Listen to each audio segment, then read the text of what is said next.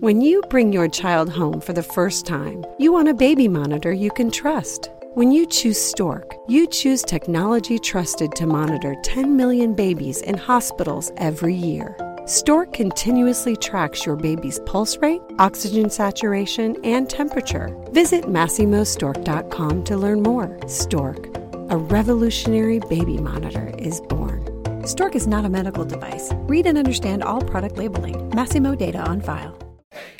Hey there. Welcome to Seventh Heaven, a lesbian recap. I'm Lindsay, and I'm joined by my co host and real life partner, Carling. We're diving into the 90s hit drama through today's lens. Get ready for our off the cuff commentary and peeling back the layers of the Camden family.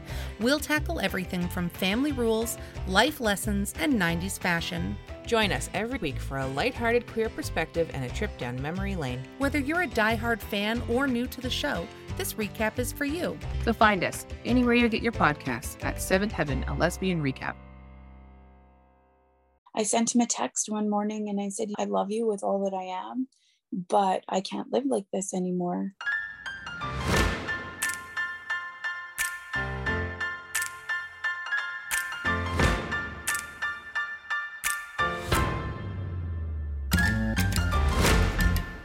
Hey, Michelle. Hey, Carling. Do you want to tell our new listeners who we are? Yeah, I do.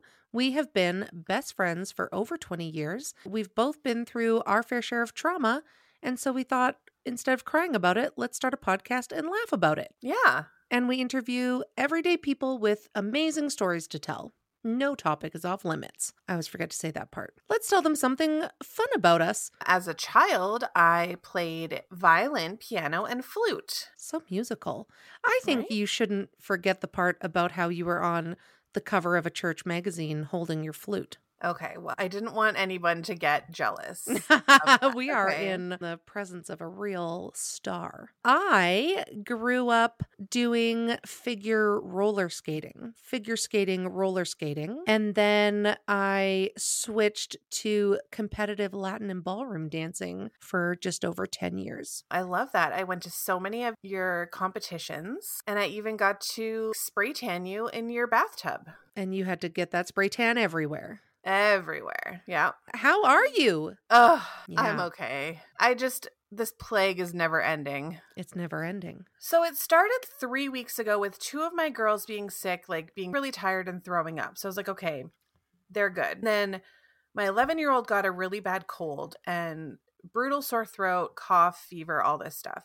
She was sick for a week. And then my oldest got it, same thing fever, sore throat, bad cough. And so I was like, okay, I only have one child left to be sick, which is Jude, which is my youngest twin. But then my girls who were sick before with the fever and the throwing up, now they have this cold. So Kate got it and she's got the same thing. And now starting yesterday, Claire has it. And you were knocked down for a few days. And I was sick during the week from Tuesday until now. I'm still a little bit like stuffy. This is just insane. And everybody I know is sick. Everybody I know has sick kids. I know. Somebody wrote in to us on Instagram and said you need to cut an onion and put it in the room and it like helps I've heard that. I've heard that.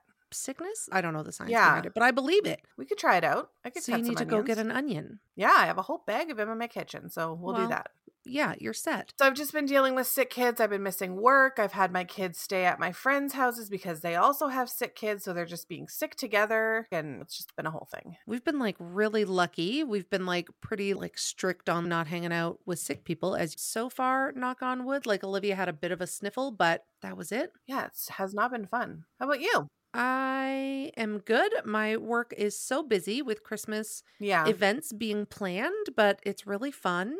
And I got past the torch for like our team, which is made up of a few different departments. You know, when you're like in an office and every month you celebrate like that month's birthdays. yes. So I'm now planning and organizing Ooh. the monthly branch birthdays.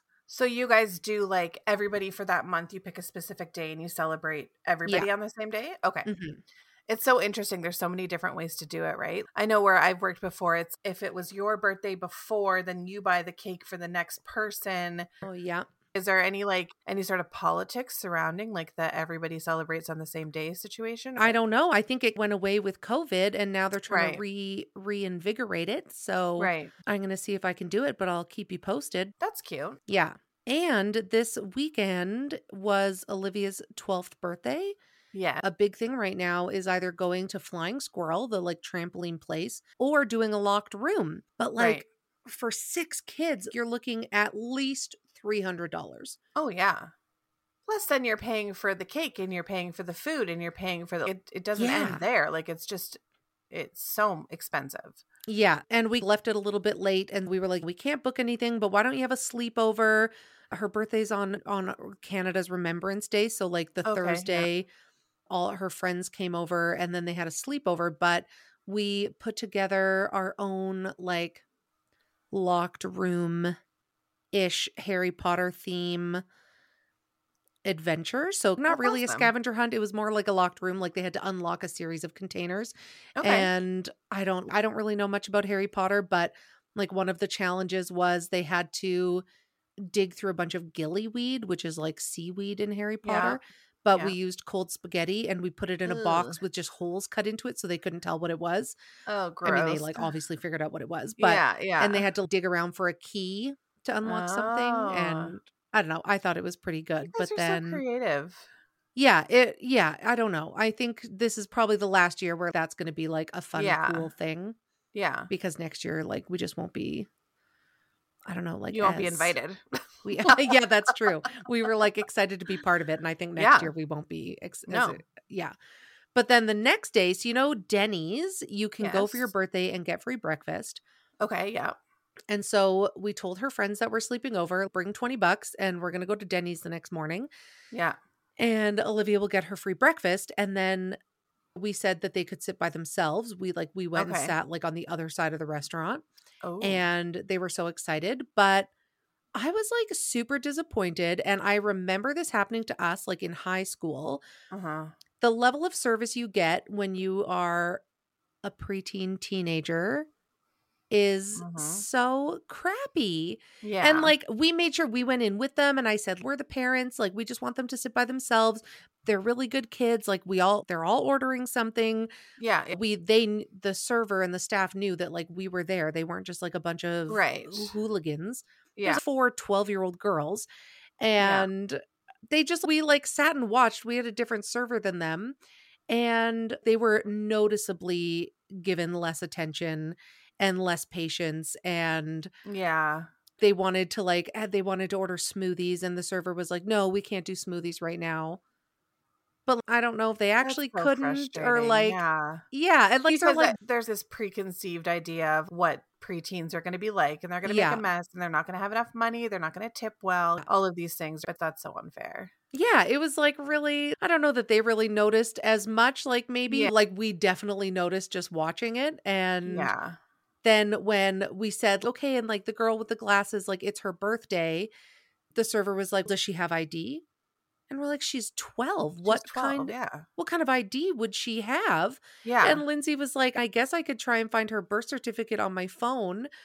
And then I was like, you'd probably be more have better luck like going through your Facebook memories yeah. of the last 12 years. And every year it's gonna be her growing Oh up. Oh my god. And then another server was like, Oh, actually, like we don't need ID for kids.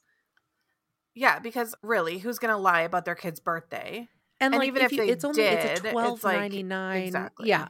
It was like twelve ninety nine off the bill, and there was five other people getting full Yeah. meals and drinks. Yeah. Anyway, Ugh, I was that's so just like. I know, I know, Denny's do better. Servers do better. Right? Yeah. I have a funny story about Tell me. so I'm doing some major purging right now of everything and I've realized that I'm a hoarder. It's not good.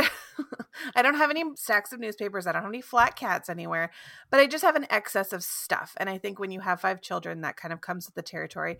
Plus, I have all of my husband's stuff. Not all of it, but I've gotten rid of quite a bit. But it's a lot of stuff. I feel like all of us that have been through your house with you to like declutter that are listening are just like, Michelle, we said you're a hoarder. Kinder than that. And you I just know. didn't see it. We've been through No. this. I know. Yeah, and I'm but- sorry. It's like I finally hit that rock bottom where I'm like, okay, I can see it myself now. Yeah. Where it's like, why do I have all of this stuff? And I was going through this with my friend, and I'm like, why would I go through this box and keep this stuff? Like, why would I think, Yeah. okay, I'm going to keep this for now when I haven't opened this box again for another year or more? What am I doing? Right. And anyway, so it just got to that point where I was just like, I'm done. Like, I went through all my clothes. I went through all, I get like the FabFitFun box and then I put stuff in there, like keepsakes and pictures. I went through all of those boxes. The funniest part though was that I have experienced a lot of death in my life. And so I would hand her something and I'd be like, this is my dead husband's, or this is my dead husband's dad's dead dad's. It was just like a, co- and she's, Oh do you know anybody who was alive?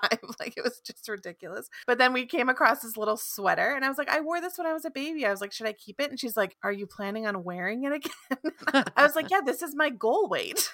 yeah. Newborn. I was like, I'm going to put this on the fridge. And every time I go to get something, I'm going to look at it and be like, mm, nope, can't do it.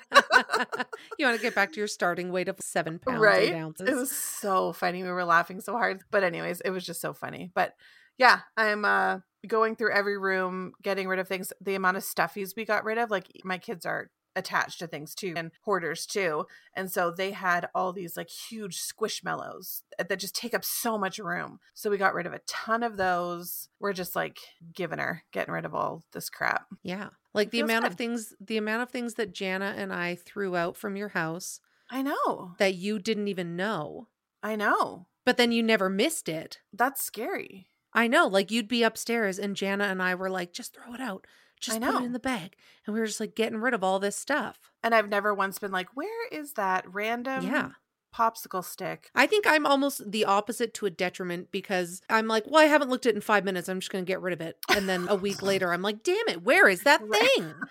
Like, I'm just like, no, Yeah, but I'm yeah. not a minimalist. I just, I don't know. I just Yeah. make rash decisions the other way. Yeah, I apologize for anyone who's gone through my house before and has helped me with this and I mean and then I just kept like bringing more shit into my house, We all have, we meet every other Thursday. right? Yeah. Like have you been victimized by Michelle's hoarding? oh my God.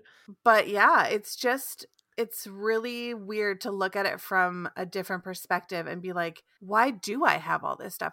That's weird. But I think that was part of grief bizarre. is like you No, hold on to things and then one day that emotional attachment isn't there anymore. They say before you get rid of like a loved one's stuff, if you're unsure, keep yeah. it and then in a year pick it up and Maria Kondo it and you know Right, think right. does this still hold like that same sentimental value and maybe it Yeah. does and maybe it doesn't. Yeah, for sure. I think a lot of it had was that the emotional attachment to it.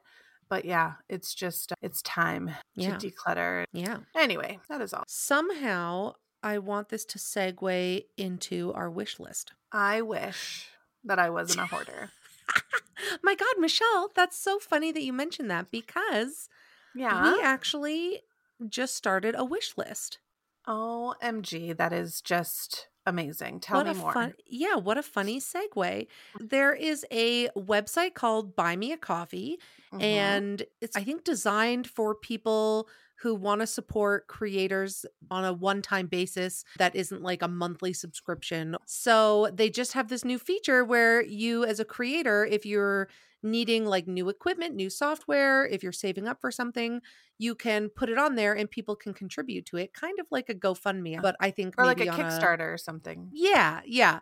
And so I thought we would give it a go. And I just put one thing on there because I get nervous about asking for help. And so for our first wish list item, we put a one year subscription to Descript, which is the editing software that we use. Yes.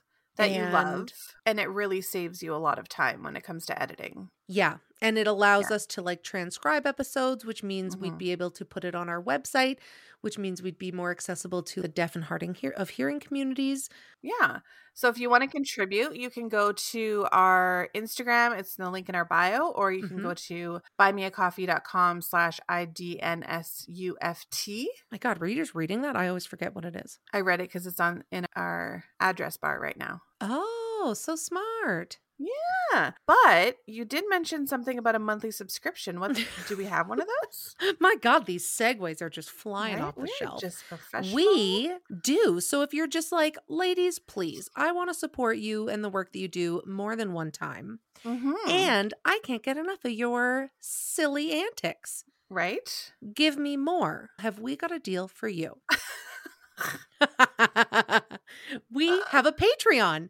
And if you're have just more advertisements on this show? We're so Honestly, good. it's 'cause just we're too so good. Fluid. Patreon is a monthly subscription where you obviously pay every month. We have 3 Mhm. tiers to choose from. You get two bonus episodes per month that you're never going to hear on the main feed. We have over 64 episodes there right now. So if you were to like hit pause, go to patreon.com slash I did not sign up for this and then sign up for it, Mm-hmm. you'd instantly have 64 episodes. At the level three, which we call the ultimate sufty, you also get a once a month video episode episode called Wet Mhm. Wednesday. Yes. And we do draws. Like last month we gave away a book. For the for Pride month, we gave away a whole Pride package. Mm-hmm. And this month in November, we're giving away a free reading with Lisa the medium. Yeah, Lisa, who we've all done readings with, and she was on our Patreon, and she has offered a free reading for one of our lucky Patreon listeners. Yeah. So all you have to do to enter is be a patron in November. Absolutely. So even though like it's November 15th that you're listening to this, maybe Mhm. you have, oh, that just reminded me of something else. Yeah. You've got until November 30th Yeah, to become a patron and be entered into a win. The other thing I was going to mention is it is my birthday month.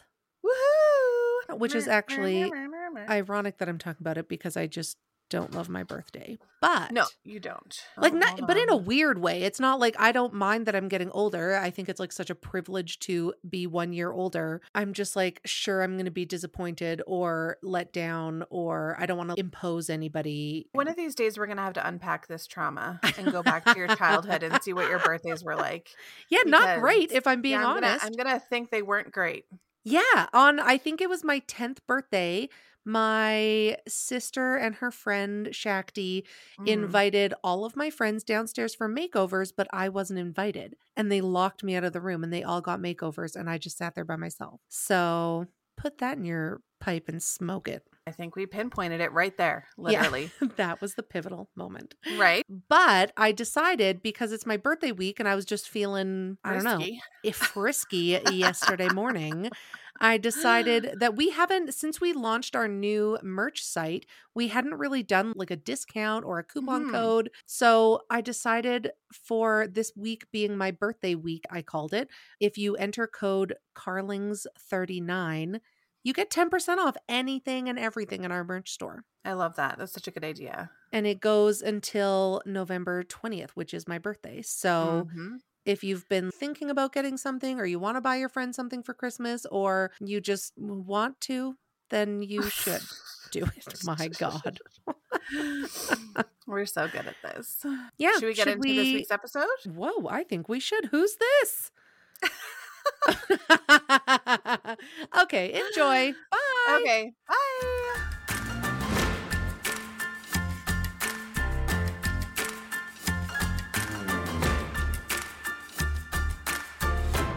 Good morning, Chelsea. Good morning. How's it going?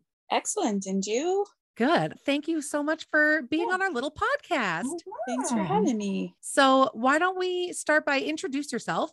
Tell us like a little bit about you and then we'll find where your story starts. Yeah. So I am 36. My name is Chelsea. I live in central Alberta. My husband and I have a farm out here.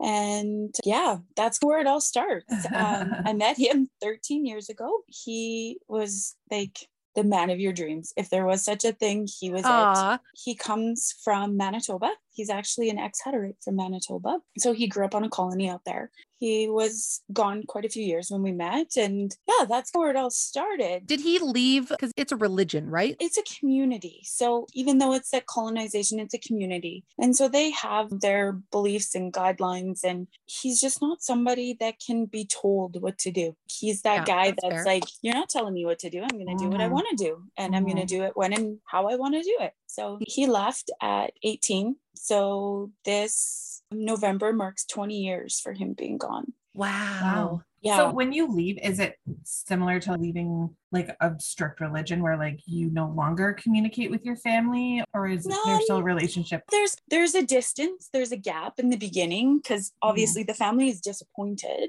and they want they want their children to stay but there was never where he didn't talk to his family they despised me when we were first together i met his brother and his cousin because they lived in calgary as well so i lived in calgary he and that's where we met was actually at the ranchmans in calgary Nice. That's like classic. Yes. yes. I met his brother and his cousin, and it was about a year after we started dating that he was like, Okay, I'll take you home to meet my parents. And I was Mm. terrified Mhm.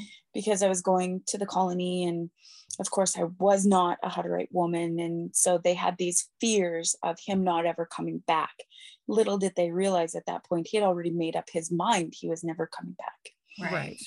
so there was a lot of like angst and resentment from them towards me That's but got to it be wasn't hard. Yeah. yeah Before even was, knowing but- you, right?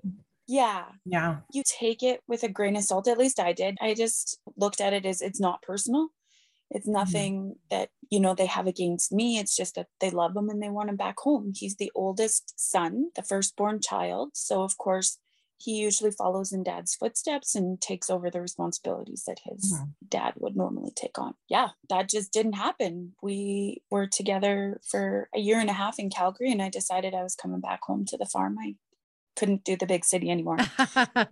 I just said to him, he was working the rigs and he was never home. I said, if you want to come, great.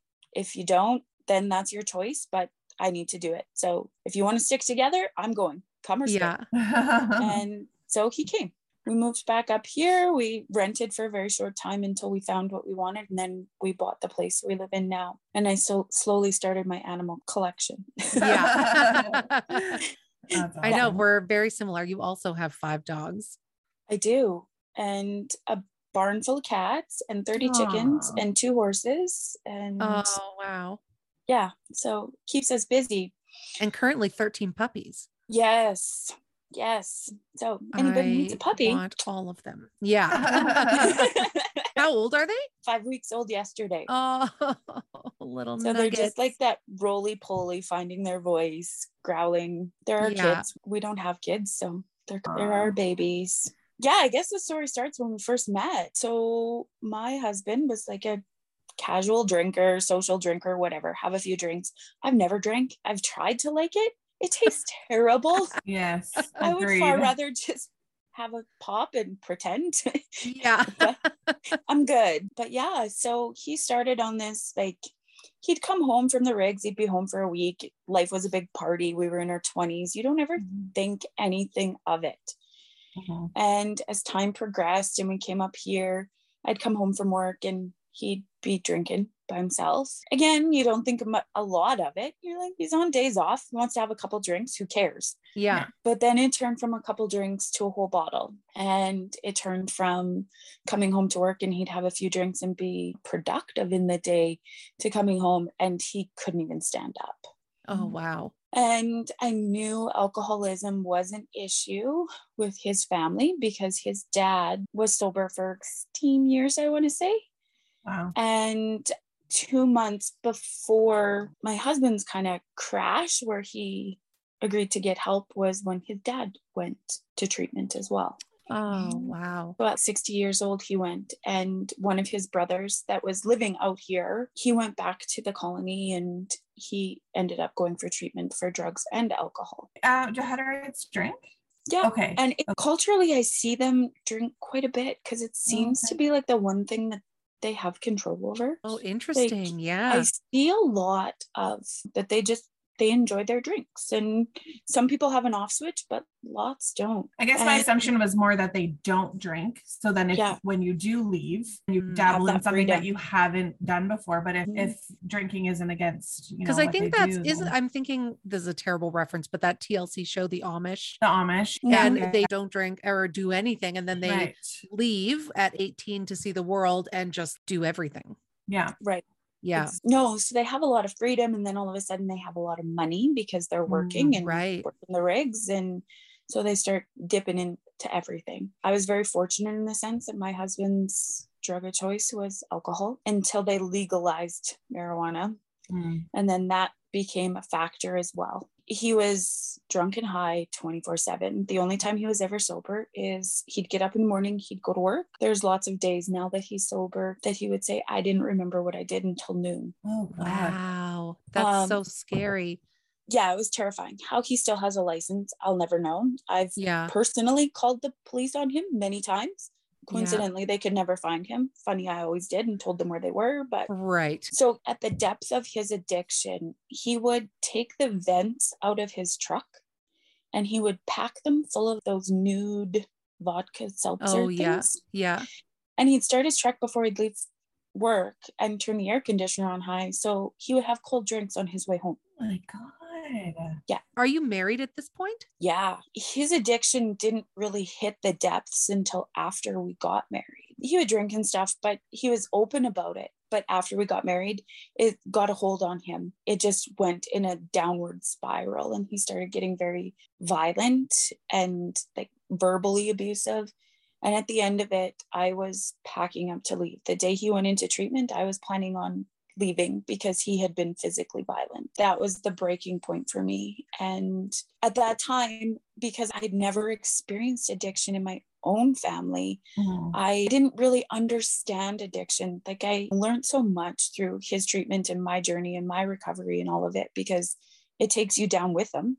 Oh Yeah. yeah. It's a mental disease, just like cancer or diabetes or Yeah. anything else that needs treatment. Mhm. And Yeah. so many people, my family, they all said it. He just needs to quit. He makes bad choices and he just needs to quit. The Like, reality of it is he couldn't. So yeah, it got ugly.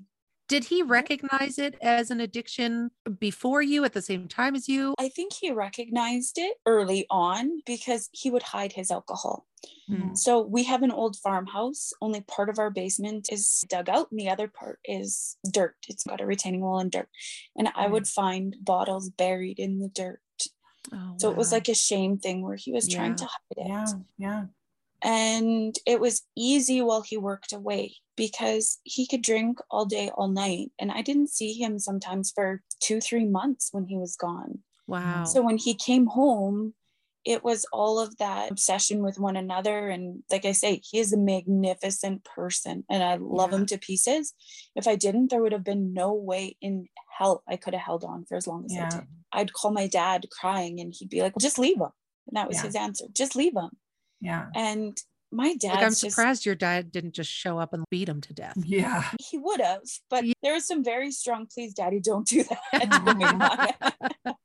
because my dad's a fierce protector and I've always been daddy's little girl. When he first met my husband, he was elated and loved him to pieces because he works hard and he's got a strong work ethic and he's respectable and respectful and he didn't see what was coming either. Like it was Right. just all of a sudden blindsided one day where it was like you've got to quit drinking this is an issue and all of a sudden you're in a full-on brawl and not knowing where it came from Oh my God. God. And, do you, did you feel it was extra isolating being in a remote community? it was easier for him to gaslight it was easier hmm. for him to make it my fault Mm-hmm. Yeah. like I was the villain. And as time goes on and you learn addictions put the time into it, as I've learned over the last year and a bit now that he's been in recovery, it's all about them finding a reason to make it somebody else's fault. I drink because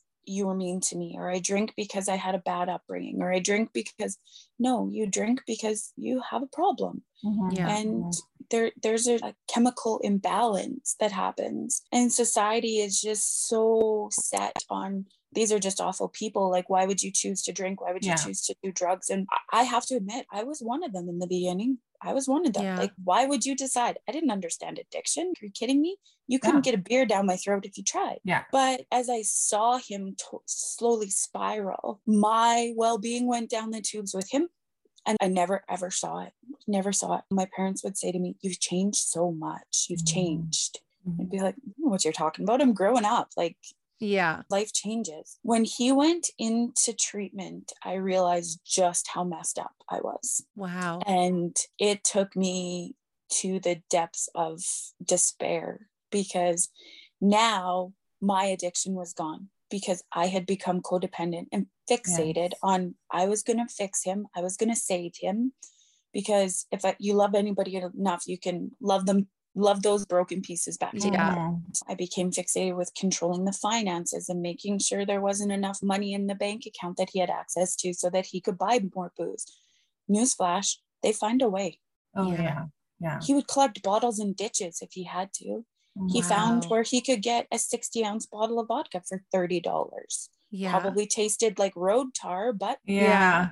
It, It did, still it gave did him the job. Yeah. Yeah. yeah, it did. There was so much hurt that started to surface because you just go into this survival mode. It was years of like physical and verbal altercations and him driving drunk and the stress. And we struggled when we got married, we wanted kids not more than anything in the world. And I was pregnant when we got married, and I was pregnant with t- twins and miscarried Oh, at God. 16 weeks. After the twins, we got pregnant again and I had another miscarriage. So they sent us to a fertility program and we went through all these expensive fertility treatments and testing and all of this.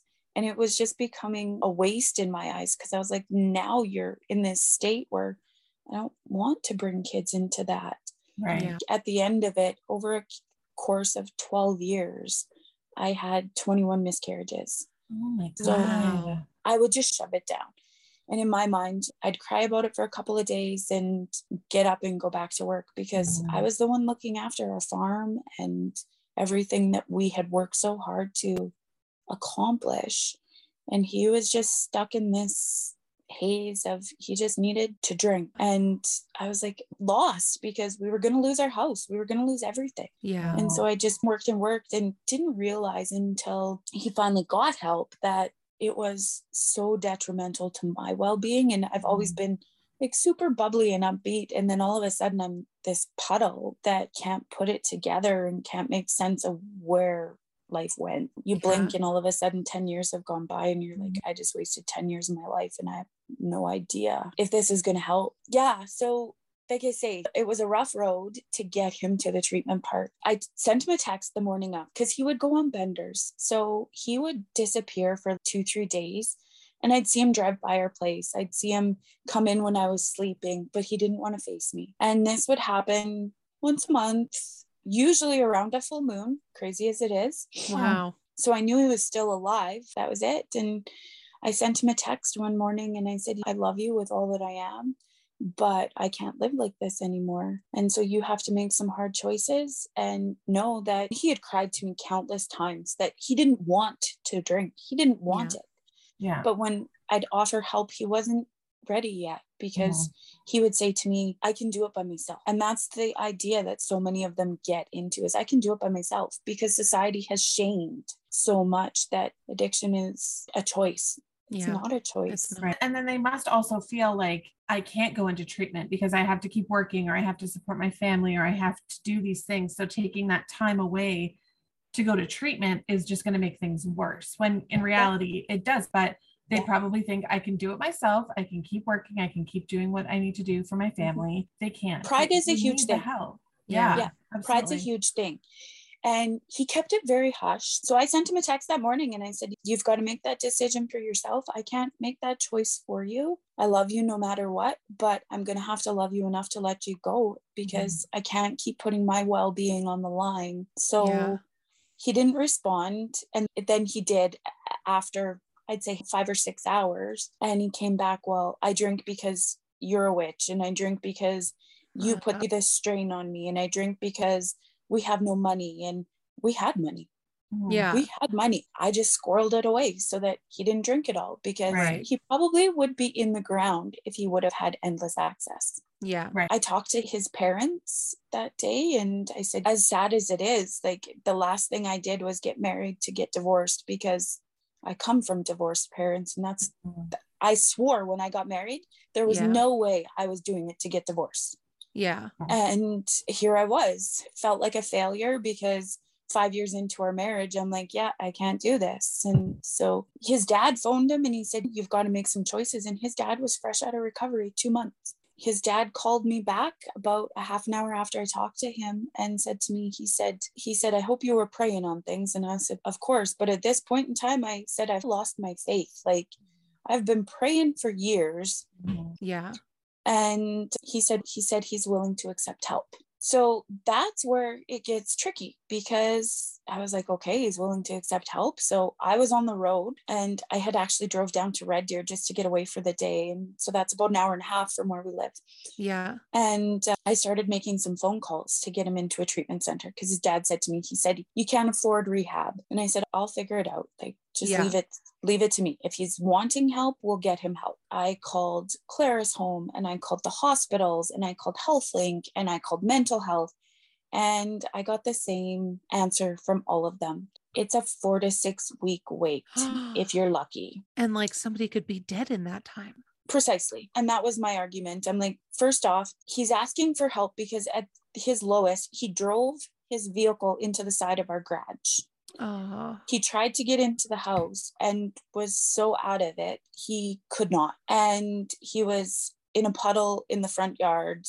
It was cold, it was rainy. This was August when this happened. When I came home, his vehicle was still running in gear, parked in the side of our garage. He was bloody and covered in mud in the front yard Yeah. and desperate, desperate. And so HealthLink said to me, if you want him in sooner, you could take him to the likes of a local hospital and they'll do detox for him, but then they'll let him go. I said, perfect. So you give him a week to take all the alcohol out of his system and medically detox him because it's a scary thing when they start medically detoxing because yeah. their body had become reliant on alcohol for in my husband's case 20 years. He started drinking when he was 13 so 22 years he had been drinking and now all of a sudden you're going to take that away? Give him a week in hospital where you pump him full of a bunch of different drugs so that he doesn't feel the pains of that and then you cut him loose. So where's that helping anything? Now he's just going to go out and he's going to drink the same amount as he did when he went in and he's going to wind up in a coma and that's in my opinion why there's so many drug addictions now and it makes me Yeah. angry because oh we don't have space for them we don't have space for them you have to pay for it privately in the meantime these poor souls have had to hit their rock bottom and have literally lost everything in my husband's case he was lucky because he hit his rock bottom but i still kept a roof over our head and i Yeah. He was still okay but for those people that don't have that it's Yeah. terrifying. And Yeah. different said, you don't do them any favors by making all the arrangements for them. Let them do the work. I was like, if I was broken and I was asking for help, and every door I knocked on was sorry, can't help you. Sorry, Yeah. can't help you. I would feel so out of sorts that I would probably, I mean, in all of it, it was enough to make me want to drink. Yeah. Right. I finally found a recovery center that's about 30 minutes from our place, and it's a ranch, and they are a private facility. What that meant though is for a four week program, it cost $22,000 Jesus. plus meds. Yeah. So by the time it was said and done, it was $26,000. Oh my God. So he was out of work for two months. He was in treatment for a month and then in recovery at home for the that first three weeks that he came out. And a week before he went into treatment, he was out of work. So for two months, it was on me to pay all of our household bills, come up with this ridiculous amount of money to get him help because that was the only way we could get him help. Because Yeah. if you cough this money out of your pocket, it was wait weeks and weeks and weeks.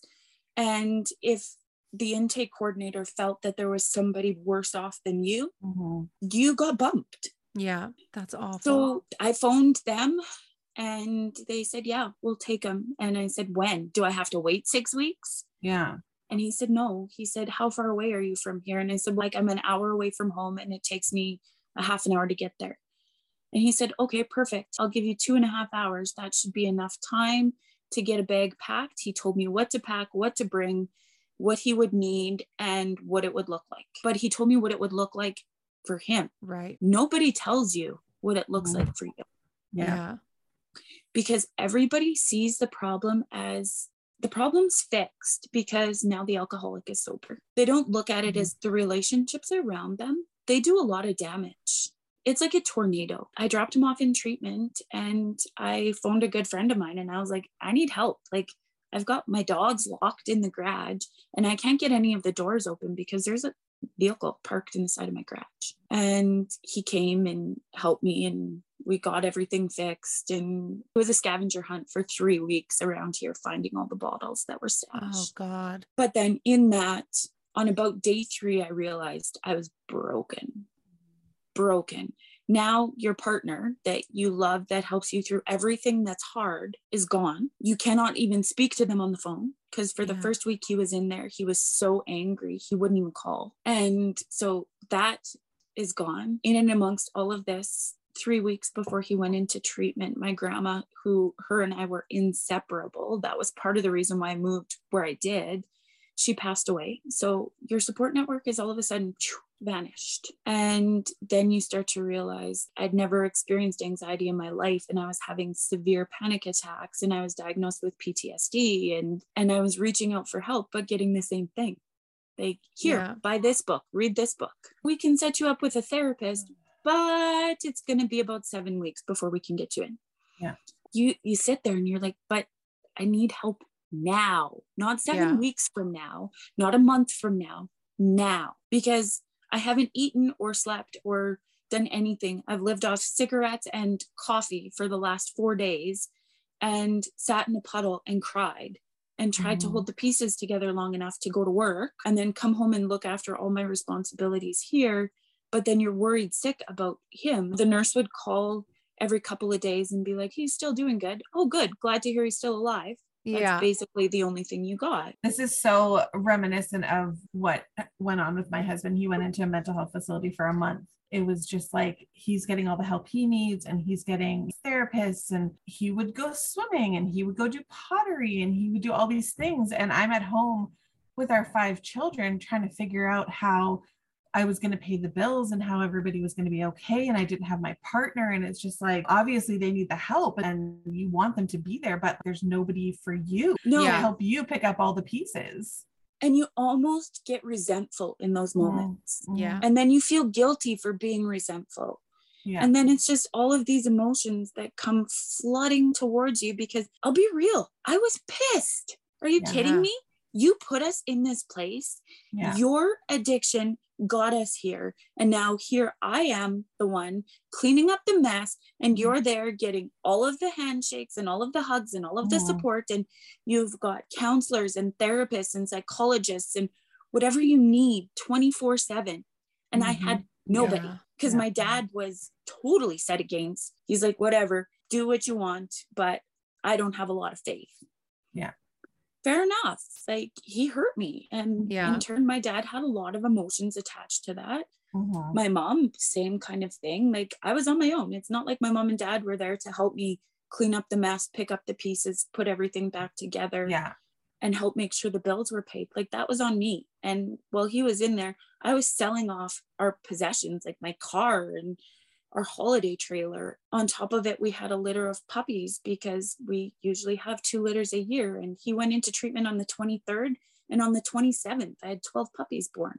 So Oh, as if I didn't have enough on my plate, now I have all of this extra work Yeah. you keep going like when's it time to fix me but then they would start having visitation and you could see them on sunday from noon until four the first day i was there i stopped on the side of the road and i couldn't even bring myself to pull into that facility because i was a mess Yeah. i was crying and hyperventilating and vomiting it took ativan to get me in there yeah. I knew I needed to face it. I knew I needed to deal with it, but I didn't know how it was going to look. Like there was so much hurt. Like how I knew I wanted to get over it. I knew I wanted to forgive and I recognized it as being a mental health thing, but I didn't know how to do it. Like, how do you forgive somebody that betrays your trust, lies to you for years, hits you, Yeah. yells at you, screams at you, calls you names. He would get drunk and let the air out of the tires of my vehicle. Like, really?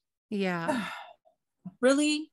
Yeah. So there you are in the morning before you go to work. And at the time, I commuted an hour and a half to work one way. So there I am at five o'clock in the morning outside doing chores, realizing my tires are flat, having to do that, and then deal with all the rest of life. And it was just, it was overwhelming. I was there for him all through treatment. And he kept saying to me, When I get out of here, I'm going to help you heal. No, you're not, because it's not your job. Yeah. And his You know? healing is ongoing. Yeah. It's never his healing is never going to be over. Exactly. I said, Your job in helping that healing is prove to me that you can earn my trust back. Yeah. Yeah. and prove to me you're not going to hurt me. Like, here we are a year later, and if he raises his voice to me, it's enough to send me over the edge because Absolutely. of that trauma attached to it. That it's just, what are you talking about? You just find yourself falling back, and some days are better than others. There's been times where he's come home from work and held his hands up to give me a hug, and I flinched. That shouldn't be. That's so bad. So how do you kind of forgive and how does your family forgive? so like my mom and my dad they have been really good and my stepdad and my stepmom they've been awesome they treat him with respect they don't like what he did but they are very proud of what they see now Right. because they see a change they see the difference they see we're happy and they see that he's a fantastic guy like he's a Mhm. great person and i met so many people like when he was in treatment we met some amazing people that looked like total bums when they came in there one of my husband's best friends came in there screaming yelling and nothing more than his boxers because his Ugh. parents didn't believe he wasn't going to smuggle drugs in there Wow. and he is a very accomplished welder and machinist and he's an amazing person and i would Mhm. trust him with my life Yeah. but if you would have told me that was the relationship that was going to grow in four weeks and continue to grow after he was out i never in a million years would have imagined that because i looked at this guy and i was like yeah, it's pretty sketchy like Yeah. yeah. and now he comes and spends weeks at our house and yeah. I would never think anything of it. But yeah. if you would have told me a year ago, that would be cool. I'd be like, he's going to take anything that's not bolted down, and this is Yeah. Yeah. Did you yourself go to any Al Anon or CODA meetings or Mhm. anything like The day he went into treatment, I knew I needed help. That was the start. And I called HealthLink and they put you in touch with the mental health and the crisis counselor will talk to you for your half an hour or whatever and give you some Yeah. phone numbers. And so I'd call all the phone numbers and it would be the same thing. We have a wait list, but we can put you on the wait list if there's cancellation. It's four to six weeks, blah, blah, blah. Four to six weeks seems to be their magic number. And I said, four to six weeks isn't going to cut it. And like I, I even reached out to the rehab facility and this is something that as time goes on and we're getting further along in our healing, I'm trying to really advocate for these facilities to offer family treatment, to show the family and the spouses and the partners that life changes. Life looks a lot different for us today than it did a year ago. Yeah. Because yes, you have a sober spouse, but it was like we started our relationship all over again because they are different people Yeah. totally different. They're not the same people. They go through big changes and they learn different coping mechanisms and they are taught different ways and how to handle stresses. And so, where it's like to you or I looks as being disrespectful, it's them gathering their thoughts and putting themselves together to come back to it. And I'm like, middle of the conversation, you're walking away from me. Are you kidding me? Yeah. Right. and i find myself having to check myself because there's a lot of i shouldn't say a lot but there's times where it's like a pity party. You put me through this hell and now you want me to be understanding of you. Yes. Yeah. and i find myself going okay let the past be the past. It's gone. Like that Mhm. person is gone. The person i was then is gone. And you have to let it go. But it's also setting boundaries. And everybody would say you have to be firm on your boundaries. You have to be firm on your boundaries. I'm a pushover. I'm a total pushover Yeah. And so I've struggled. Like I've really struggled to say, you know what? No, you don't get to talk to me that way. Or no, you don't get to say those things to me. This last month I've been really sick and in and out of the hospital and had to have surgery. And I have Crohn's. So it's been an ongoing thing for our whole relationship. But this last year with the stress, I just think it just triggered it and it just sent it into a big flare up. Like last March, I had to have surgery and I lost 170 pounds in a year.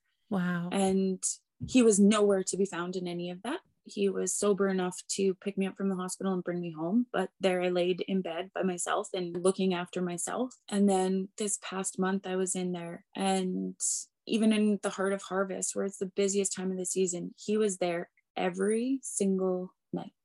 Wow. Every night. And showed up with, My husband does not shop. Are you kidding me? He's a farm boy. He does not shop. He does not cook. He does not do laundry. Yeah. And he had gone to Walmart and he bought pajama bottoms and he bought comfy, cozy sweaters and made sure I had all the toiletries I needed and shampoo and toothbrush. And he was there. And if he couldn't make it, it was texting nonstop and he would call. It shows growth, it shows development, and that helps heal more than anything. Yeah. Like back to Mhm. what Michelle was saying, like, how do you get over that? And it's to see those landmarks and to see the growth and see the improvement. And it starts to erase those memories Yeah. and they're Yeah. replaced with new ones. I think it's so important what you were saying about this, like advocating for family counseling, because a lot of the time, the person, like we said, who's in treatment is getting the help and is getting what they need and they're getting their cope the coping mechanisms and the learning how to set boundaries but the rest of the family doesn't know what to do. And mm-hmm. i can relate to that where it's like you don't know if you're going to make things worse if you're going to make things better. It's almost like you need to learn how to Yeah. be around this person now that they are in recovery and we need to learn how to now help that person also help ourselves Yeah. and not live in that fear of is there something that i'm going to do that's going to be wrong or that's going to put them back into where they were Yeah, you feel like you're walking on eggshells all the Mm-hmm. time. And you have a bunch of built up resentment. And when they Yes. come home, nobody tells you they're going to be withdrawn. Yeah. Nobody tells you that they just spent a month practically in isolation with their thoughts and unloading all of their crap and unloading all of their baggage. And they go to classes from eight in the morning until Mhm. 10 at night because they keep Mhm. them busy. And you've been hustling and working 12 hour days. And in my case, commuting three hours on top of that. So my day was 15 hours long, trying to sneak in an Al Anon meeting here and there, looking after all the animals, looking after the garden, looking after the house, figuring out how you're going to make the ends meet and pay for their treatment. Mhm. And you're just, by the time he came home, I was exhausted. I was elated to have him home, but he was so withdrawn and so different. And Yeah. then you grieve the loss of the person that they were. And nobody tells you that. no And it's like, why, why are you grieving this person that's sitting beside me? Mhm. but it's because they're a totally different person. You'll always hear lots about I got out and my husband was an alcoholic and now he's sober. My wife was an alcoholic and now he's sober. And I got out, I got away from it, and yay for me. But nobody ever tells you the stories of I made it through. We made it out the other side. We survived and we're better for it. Yeah, it's tough. It's hard. It's raw. It's real. It's a lot of therapy and medication. yeah And you have to unpack your stuff. And Yeah. his counselor, the only advice he gave me was you should buy a book by Melody Beattie called Codependent No More. Okay, great. Thanks. So, of course, I'm like, if this book's going to help, like, I'm willing to do anything. You uh, go through all of these things, and then you start to dig a little deeper. And my medical doctor actually was able to put me in touch with a, a psychiatrist who was able to get me in with an addictions counselor. That's Because- amazing. Yeah, and it happened very quickly, thank God, because you have to understand what addiction is in order to understand the recovery process.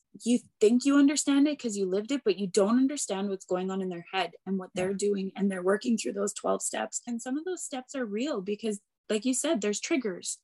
And there's triggers from past childhood traumas and things that happened that started this whole thing. Like it didn't just start because he decided beer tasted good one day. yeah Yeah. exactly and so they don't tell you that.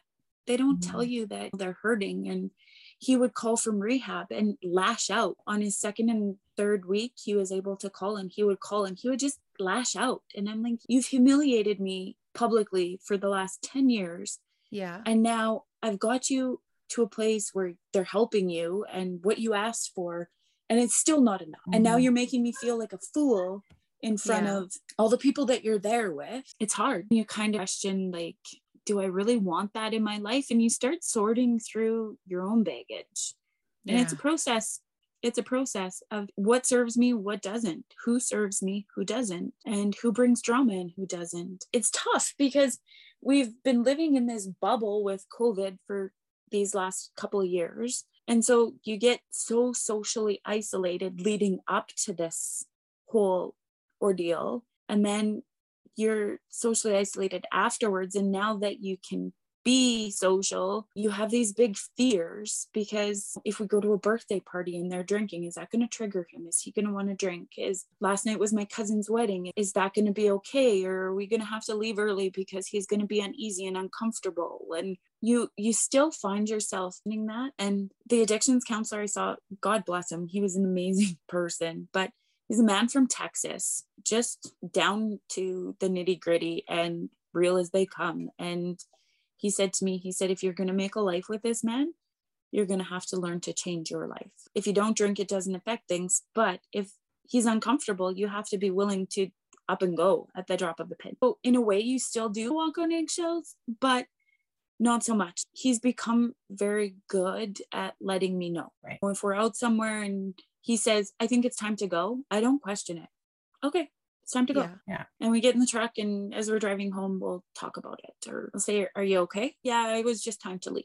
Or Yeah. he'll say, No, actually, like, I had to get out of there because I was feeling like I, I needed to participate in what was taking place. It's like you have Okay. to trust their new instincts and Yeah. but it's Yeah. got to be really difficult to be able to do that. Mm-hmm. That's the hardest part. And the mm-hmm. communication, because it's still very raw for him. Like he could talk to a complete stranger about his experiences, what he went through, how he felt, how it affected me, how it, because I was the only person that he had close to him. He had friends and he had the people he worked with, but I was the only person that loved him that he had in his corner here because his family is two provinces away Yeah. and they couldn't come out here. I was the one that took the brunt of all of it. It's not like, you know, he'd lash out at his brother, he'd lash out at his family. It was me. It Right. was wholly, solely me. Yeah. And so you find yourself like kind of lost in this haze. You've been lashing out at me, and now I'm just supposed to let you have whatever you want. Yeah. But in the same token, you just want to sit and communicate with that person and you want him to say to you what he says to complete stranger. But it takes time. We're now 14 months today. He's made his mends. He wrote me a letter and he was able to verbalize those things in a letter. But to actually sit down and be like, verbalize it to me, he still can't Yeah. because he did hurt me and he feels bad Yeah. and I just mm-hmm. have to let it go. I'm a very head on person. I hate confrontation, but I hate drama. I hate emotions. And so if there's like the slightest little bit of angst with me and somebody, I'm the first one to come to you and be like, Did I upset you? Did I make you mad? yeah. Is everything Yeah. good? Is everything okay? Or when you said this, you offended me. That's just who I am because I don't Yeah. want anything festering. Yeah. And I'm always worried about everybody else. And there comes a time where you finally have to worry about yourself and your own mental health. Mm-hmm. Absolutely. Yeah. Yeah. Nobody tells you, oh, your significant other is going in for treatment. You're going to need help also because their main concern is that person, of course. But the people that are left behind are truly left behind and they have to pick up the pieces while worrying constantly about their loved one by worrying if, is this going to work am i spending $20000 and this isn't even going to do anything Like, there's so much fear and worry in all of it and the families need help nobody reaches out and says, Hey, can I come help with tours Or can I Yeah. drop off supper? They just think that because you've been this hard shell that's held everything together, that Mm-hmm. you're just going to continue to be and nobody realizes that that shell is cracked in so many pieces that you know the slightest little tear drops to your cheek and you're puddle that's it Yeah. you're just fall Yeah. apart and it's just a big gooey mess. And Yeah. nobody prepares you for that. Nobody. Yeah. I also don't know about you, but during that time, like I wasn't really communicating with anybody about what was going on. Of course, mm. my close family knew what was going on, but I didn't want the world to know what was happening Mhm. because there's shame. There's shame and there's all these things attached to it. Yeah, it was pretty hush. Like our closest family and friends, because we live in a very tight knit community. Even though we live very rural, like our closest town is a half an hour away. So Mhm. we're out there. Our community is tight. It's like a family. And so they all saw what was going on. So I didn't really have to tell anybody. The neighbor would stop by or something, and we board some horses for our neighbors as well as have my own horses here. And she would stop by and she's like, Where's Ernie? Haven't seen him around in a few days. And then you have to be the one to break the news. Mm-hmm. And we're very fortunate in the sense that we live in a community that's predominantly Mennonites. So they don't drink Right. Oh, And- interesting. They're very how would i say compassionate people there's no judgment Wow. none whatsoever Wow. and so there's a lot of gratefulness in that because i didn't have a ton of help when he was gone and i was just struggling to keep your head above water and some days you did and some days you drowned just a little bit but you Mhm. got back up there when he came home there was people around that were willing to do fun things with him and involve him because everything that he knew to do evolved around booze everything Yeah. and there was also that because I didn't take any time off work through it all because Wow. I couldn't afford to. When he came home, there was that peace of mind because they knew what he had just gone through. They were constantly checking in on him. Mhm. Aw. He would pop by in the morning and have tea with him or coffee with him and bring a little bit of fresh baking. And if I was going to be working for s- over supper, they would call him to their place to go down for supper. so Oh, it was that yeah. constant check in to make sure, hey, are you doing okay? At that time, that's when I felt like really fell apart because now the stress was off of me, the strain was off of me, and now everything had festered and was at the surface. And I was angry, I was mad, I was hurt, I was Mhm. sad. It takes time and it Yeah. takes a lot of strength. And I've had different people come to me and say, So you're advocating to stay in an abusive relationship? Absolutely not. Not Oh at all. God. Yeah. Not at all. But what I am saying is coming out on the other side of it and giving them a second chance. It's important because there's a reason you fell in love to begin with. Everybody deserves a second chance, in my opinion. Yeah, mm. there's a lot of things that happened, but there's a lot of changes that happened in that time too. We celebrate those mile markers. He went to meetings like obsessively in the beginning.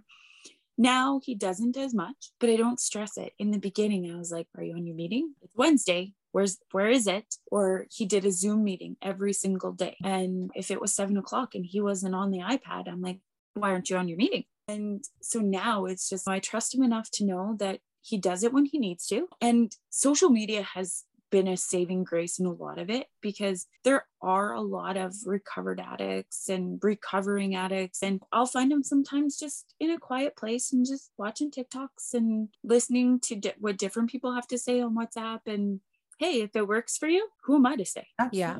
And that's where i would say like the advice to to go and get the book that i was recommended to Mm. and work through codependency Yeah.